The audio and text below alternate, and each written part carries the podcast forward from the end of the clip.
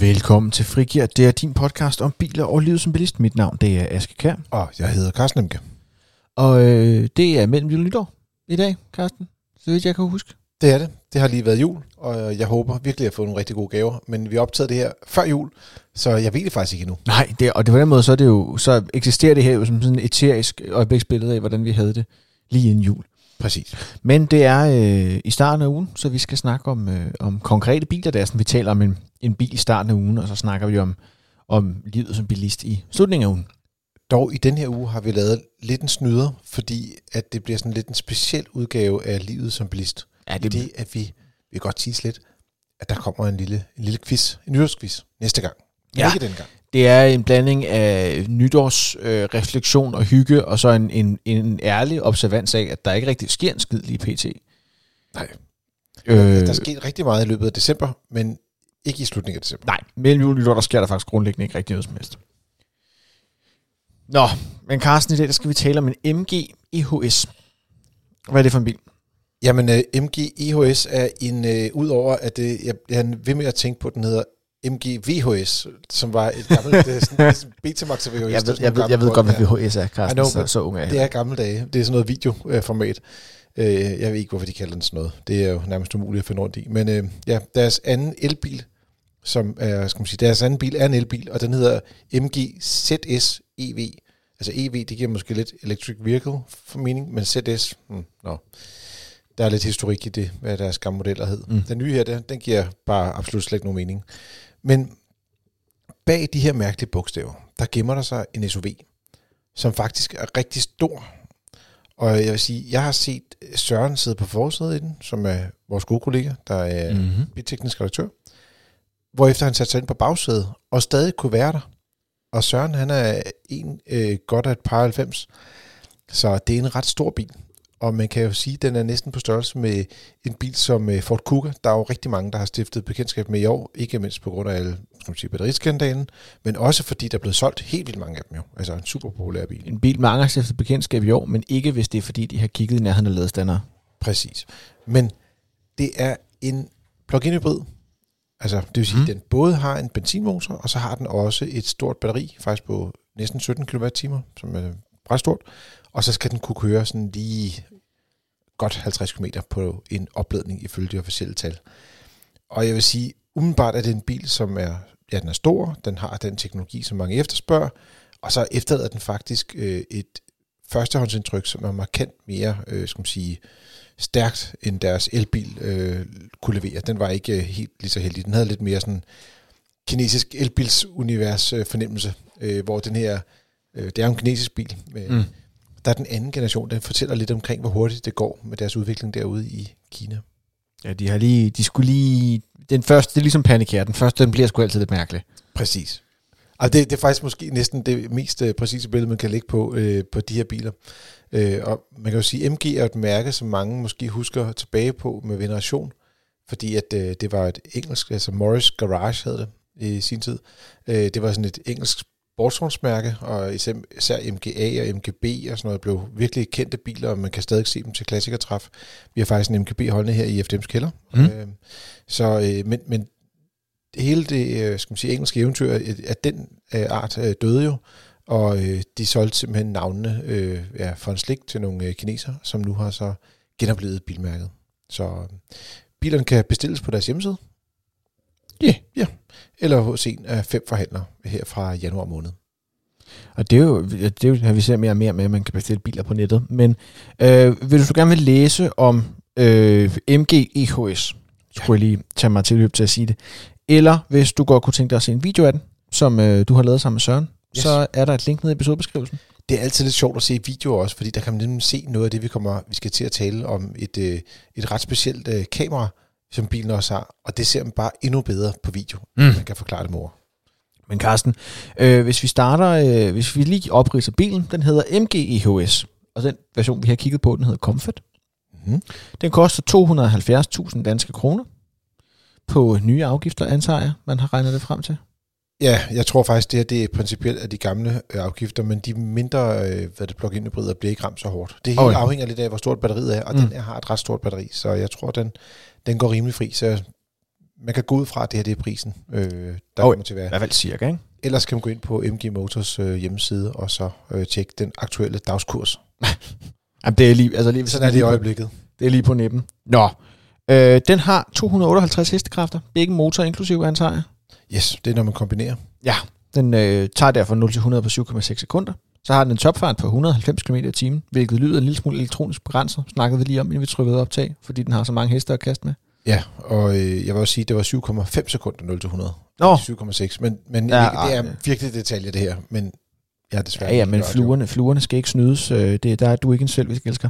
Så har den øh, 52 km officiel rækkevidde på el, jævnført WLTP-testnormen, og så kan den trække 1500 kilo på krogen. Og på det, sin krog. det er sådan noget, Eller- som folk er rigtig interesserede i. ikke? Ja, Og derfor at der er mange, der siger, hov, vi tager der en plug-in hybrid i stedet for at tage en elbil, fordi mange af de små elbiler, de kan trække lige præcis 0 kilo, eller nogle af dem kan trække sådan noget med 350 kilo, hvilket er, I- eller 300 kilo, eller 450 kilo. Det er jo ingenting. i trailersammenhæng jo nærmest en hund. Altså det kan du ikke engang. Det- De griner over dig hjemme i Jylland. Jeg ved godt, man ikke kan, men det føles lidt som om, man kan løfte den vægt, ikke? Men Ja, det kan man Hvis du skulle være velkommen til at prøve dødløft. Sådan 250 kilos hævetrailer. Nå, øh, fyldt med fliser. Nå, Carsten, øh, hvis vi starter med prisen, hvordan, hvordan ser den ud for, de, for modelprogram på den her bil her? Jamen, det er sådan, det er det, som der ligesom er salgsparametret på den her bil. Der er, der er ligesom to ting, de, de går efter. Den ene ting, det er prisen, og den ligger på 270.000 kroner for basismodellen Mm. her, som hedder Comfort. Og så har de en, en luksusmodel, der hedder, ja, du kender det ikke, Luxury. Nej. Wow, det var spændende. 290.000, det er 20.000 kroners forskel. Der er øh, noget udstyr, øh, som man får med, jeg vil sige, som gør, at man nok vil vælge at tage den dyre variant, hvis man alligevel hopper ombord på det her Mm. skib. Hvad er det, man får, øh, får med i den her topmodel så?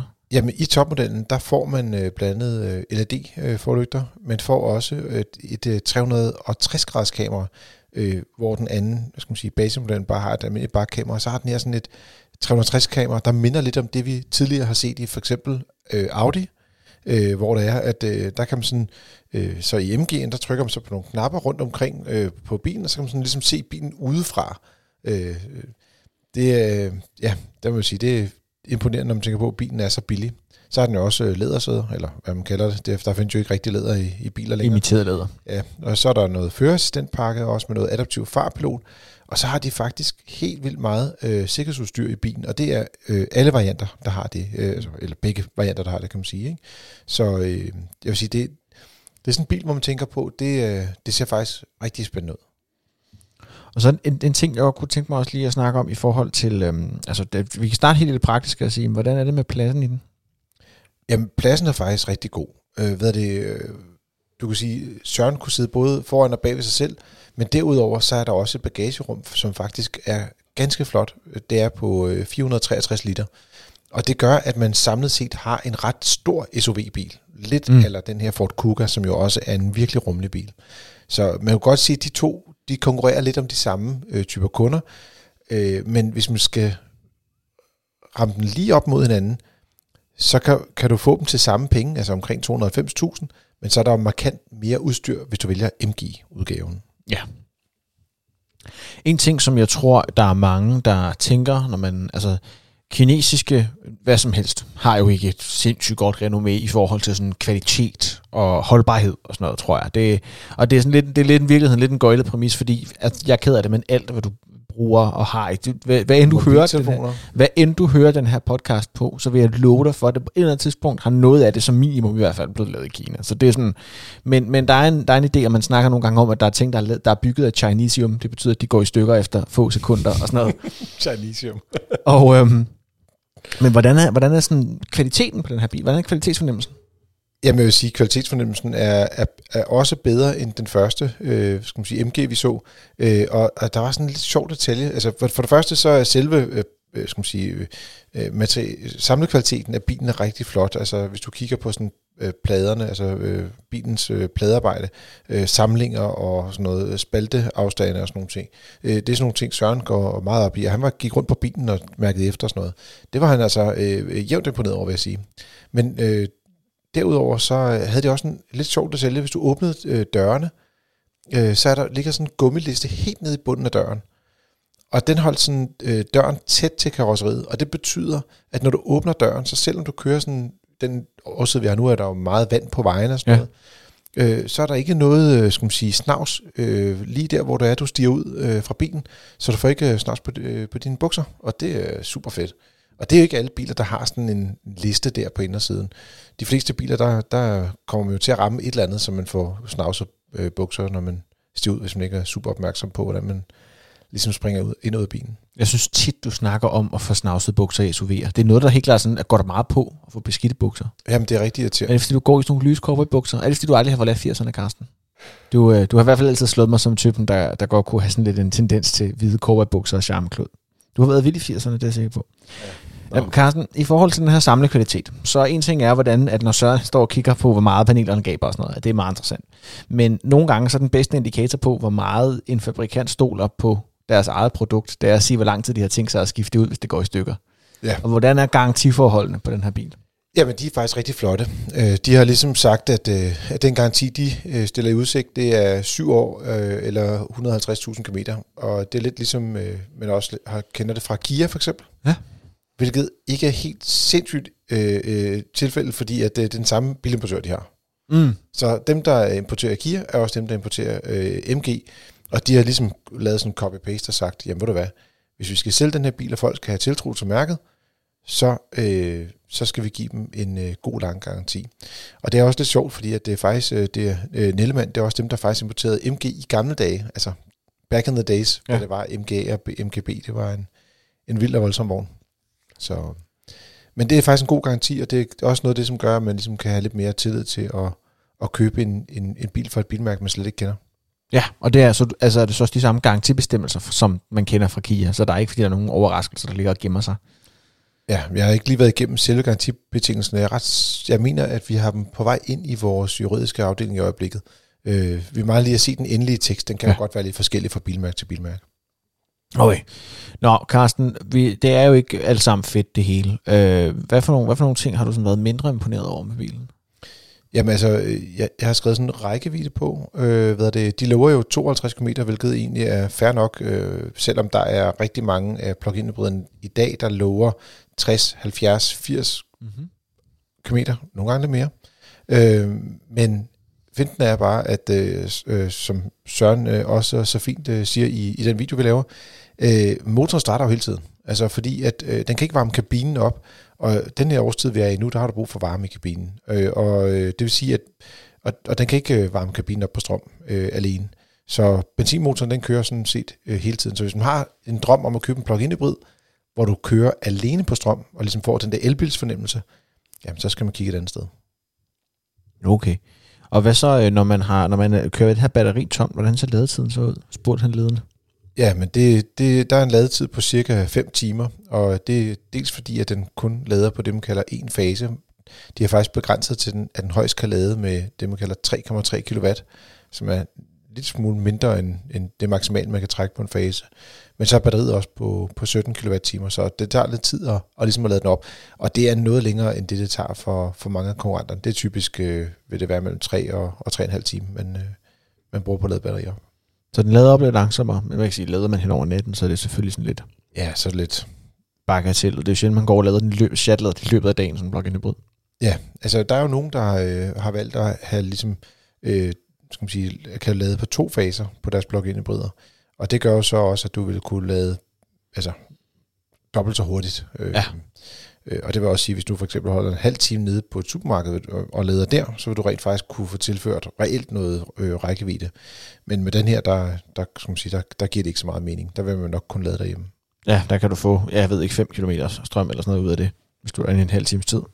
Nå, hvad med sådan øh, oplevelsen af, altså den betjeningsoplevelsen af bilen? Jamen, øh, betjeningsoplevelsen af bilen er, er generelt set egentlig ret positiv, men en af de øh, minusting, der er, det er skærmens øh, hastighed. Altså, der er sådan en trykfølsom skærm inde i midten, som i øvrigt har dansk menu på. Mm. Men øh, når du trykker på den, så reagerer den helt vildt langsomt. Og øh, det er ikke ligesom, vi har haft et par folkevogne, hvor det er, at de, øh, lige har rullet, de har haft lidt udfordring med, med skal man sige, deres øh, øh, hvad skal man sige, elektronik hos, øh, og ikke deres programmering hos øh, folkevogn, hvor det er, at det har taget lidt tid for at starte systemerne op. Ja. Men her der er det simpelthen, at når først systemet er startet op, og hver gang du trykker på det, så, åh, vente tid. Og det er jo noget, man ikke gider have på en skærm i dag. Nej, det lyder faktisk lidt irriterende for mig helt ærligt. Ja. Det er sådan noget, jeg, det tror, det er sådan noget, jeg vil blive rigtig irriteret over i længden. Jamen, det vil være sådan noget, som der, altså, øh, men, men man vil gå helt til øh, af indre frustration over og det. Og det er i virkeligheden en meget, meget lille ting. Altså i forhold til alt det, en bil kan, og alt det, en bil skal og sådan noget, så det er jo en fuldstændig ligegyldig lille bitte, bitte ting i virkeligheden i det store hele. Men det betyder bare, fordi det er noget, du bruger rigtig, rigtig meget. Så, så det, vil jo, altså, det vil jo påvirke din... Ja, så også det der med, at man, man vil jo gerne have, at man, fokus, altså, man har fokus på at køre bil, når du kører bil. Ja. Og det vil sige, hvis du skal til at betjene en skærm, så skal den være intuitivt bygget op i systemet, og den skal reagere med det samme, så at du ikke bliver nødt til at krydstjekke, hvor langt du egentlig er kommet i din, altså, i din trykrækkefølge. Ikke? Ja. Så øh, ja, det, det er i hvert fald noget, som der, der godt kunne være lidt hurtigere. Det virker som om, at det er simpelthen er processoren bagved, der ikke ligesom er, er helt med på, på beatet. Ja. Og så er der også en anden ting, øh, som læner sig lidt op af det. Øh, lidt spøjst, så er der jo dansk øh, menu på trykskærmen, men der er også nogle digital instrumentering. Og det, det er jo fedt at have digitale instrumenter. Men øh, den er så på engelsk i, af en eller anden årsag. Den er så ikke på dansk. Så Nå. Det er så kun oversat en skærm ud af to, men det, det må man så tage med. Men der er den lille udfordring med, med instrumenthuset, at den viser både speedometeret til venstre, og så viser den, hvor meget energi du bruger, altså sådan et, ligesom en omdrejningstal, eller hvad skal man sige. Du bruger nu 45 procent af mm. energien, der er til rådighed. Men hvis du så også kører 47 km i timen, og du så har to tal, som har samme typografi, samme størrelse, og det ene står til højre, og det andet står til venstre, så kan du nogle gange godt blive sådan lidt forvirret, jeg vil sige. Det er nok ja. især en tilvændingsfase, at man husker at kigge det rigtige sted hen. Men det er mærkeligt, at de ikke har valgt at gøre speedometeret altså, større, eller have en anden farve, end at have det her. Altså, hvis man lige kommer ja, ind og sidder i bilen øh, og kører i den kort, så kan du godt lige for, blive forvirret inde i byen, om du kører, om det er speedometer, du kigger på, eller om det var meget, øh, du trykker på speederen, så at sige. Ja, det lyder sådan lidt, øh, altså det lyder forvirrende, men, men er det sådan noget, hvor man så kan selv få lov til at lave om på, hvordan det ser ud, eller er det ligesom fast? Øh, det må vi se, når vi får bilen til test. Øh, jeg har ikke fået prøvet den del af det endnu, øh, men umiddelbart vil jeg sige, at øh, kritikken går lidt på, at, at man kan blive forvirret af det, og det vil sige, at der vil formentlig ikke være en, en, en mulighed for at ændre på lige præcis den del. Ja, nu er det her jo det, vi kalder, så fint kalder en forpremiere. Det betyder, at vi har fået lov til at lege med bilen i sådan rundt regnet en dags tid eller sådan noget. Ja. Hvor vi, hvorimod vi når, vi, når vi har testet en bil, så er det fordi, vi har sådan gået dybden med den hen over en uge. Så det hele bliver sådan en lille smule overfladisk. Men når det så er sagt, vi giver dem jo ikke stjerner, men hvad er sådan det overordnede indtryk af bilen indtil videre, Carsten? Jamen, øh, det overordnede indtryk er meget positivt. Øh, og især når man kigger på, at øh, der taler om en af de første skal man sige, kinesiske biler, som skal man sige, klarer sig rigtig flot. Mm-hmm. Vi har jo faktisk også haft en anden kinesisk bil, der hedder Polestar ja. 2, som jo også var øh, en ret lækker bil faktisk, øh, apropos øh, det her med kinesiske biler, hvad deres kvalitetsniveau er. Ja.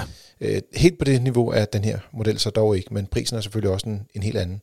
Så det er en bil, som øh, folk, der gerne vil have en øh, stor SUV, der har den her plug-in hybrid teknologi, øh, de kan kigge efter. Men altså, der er et minus ved, at den ikke kan køre, uden at øh, benzinmotoren den tænder, når man skal have varme i kabinen. Og hvornår kommer den?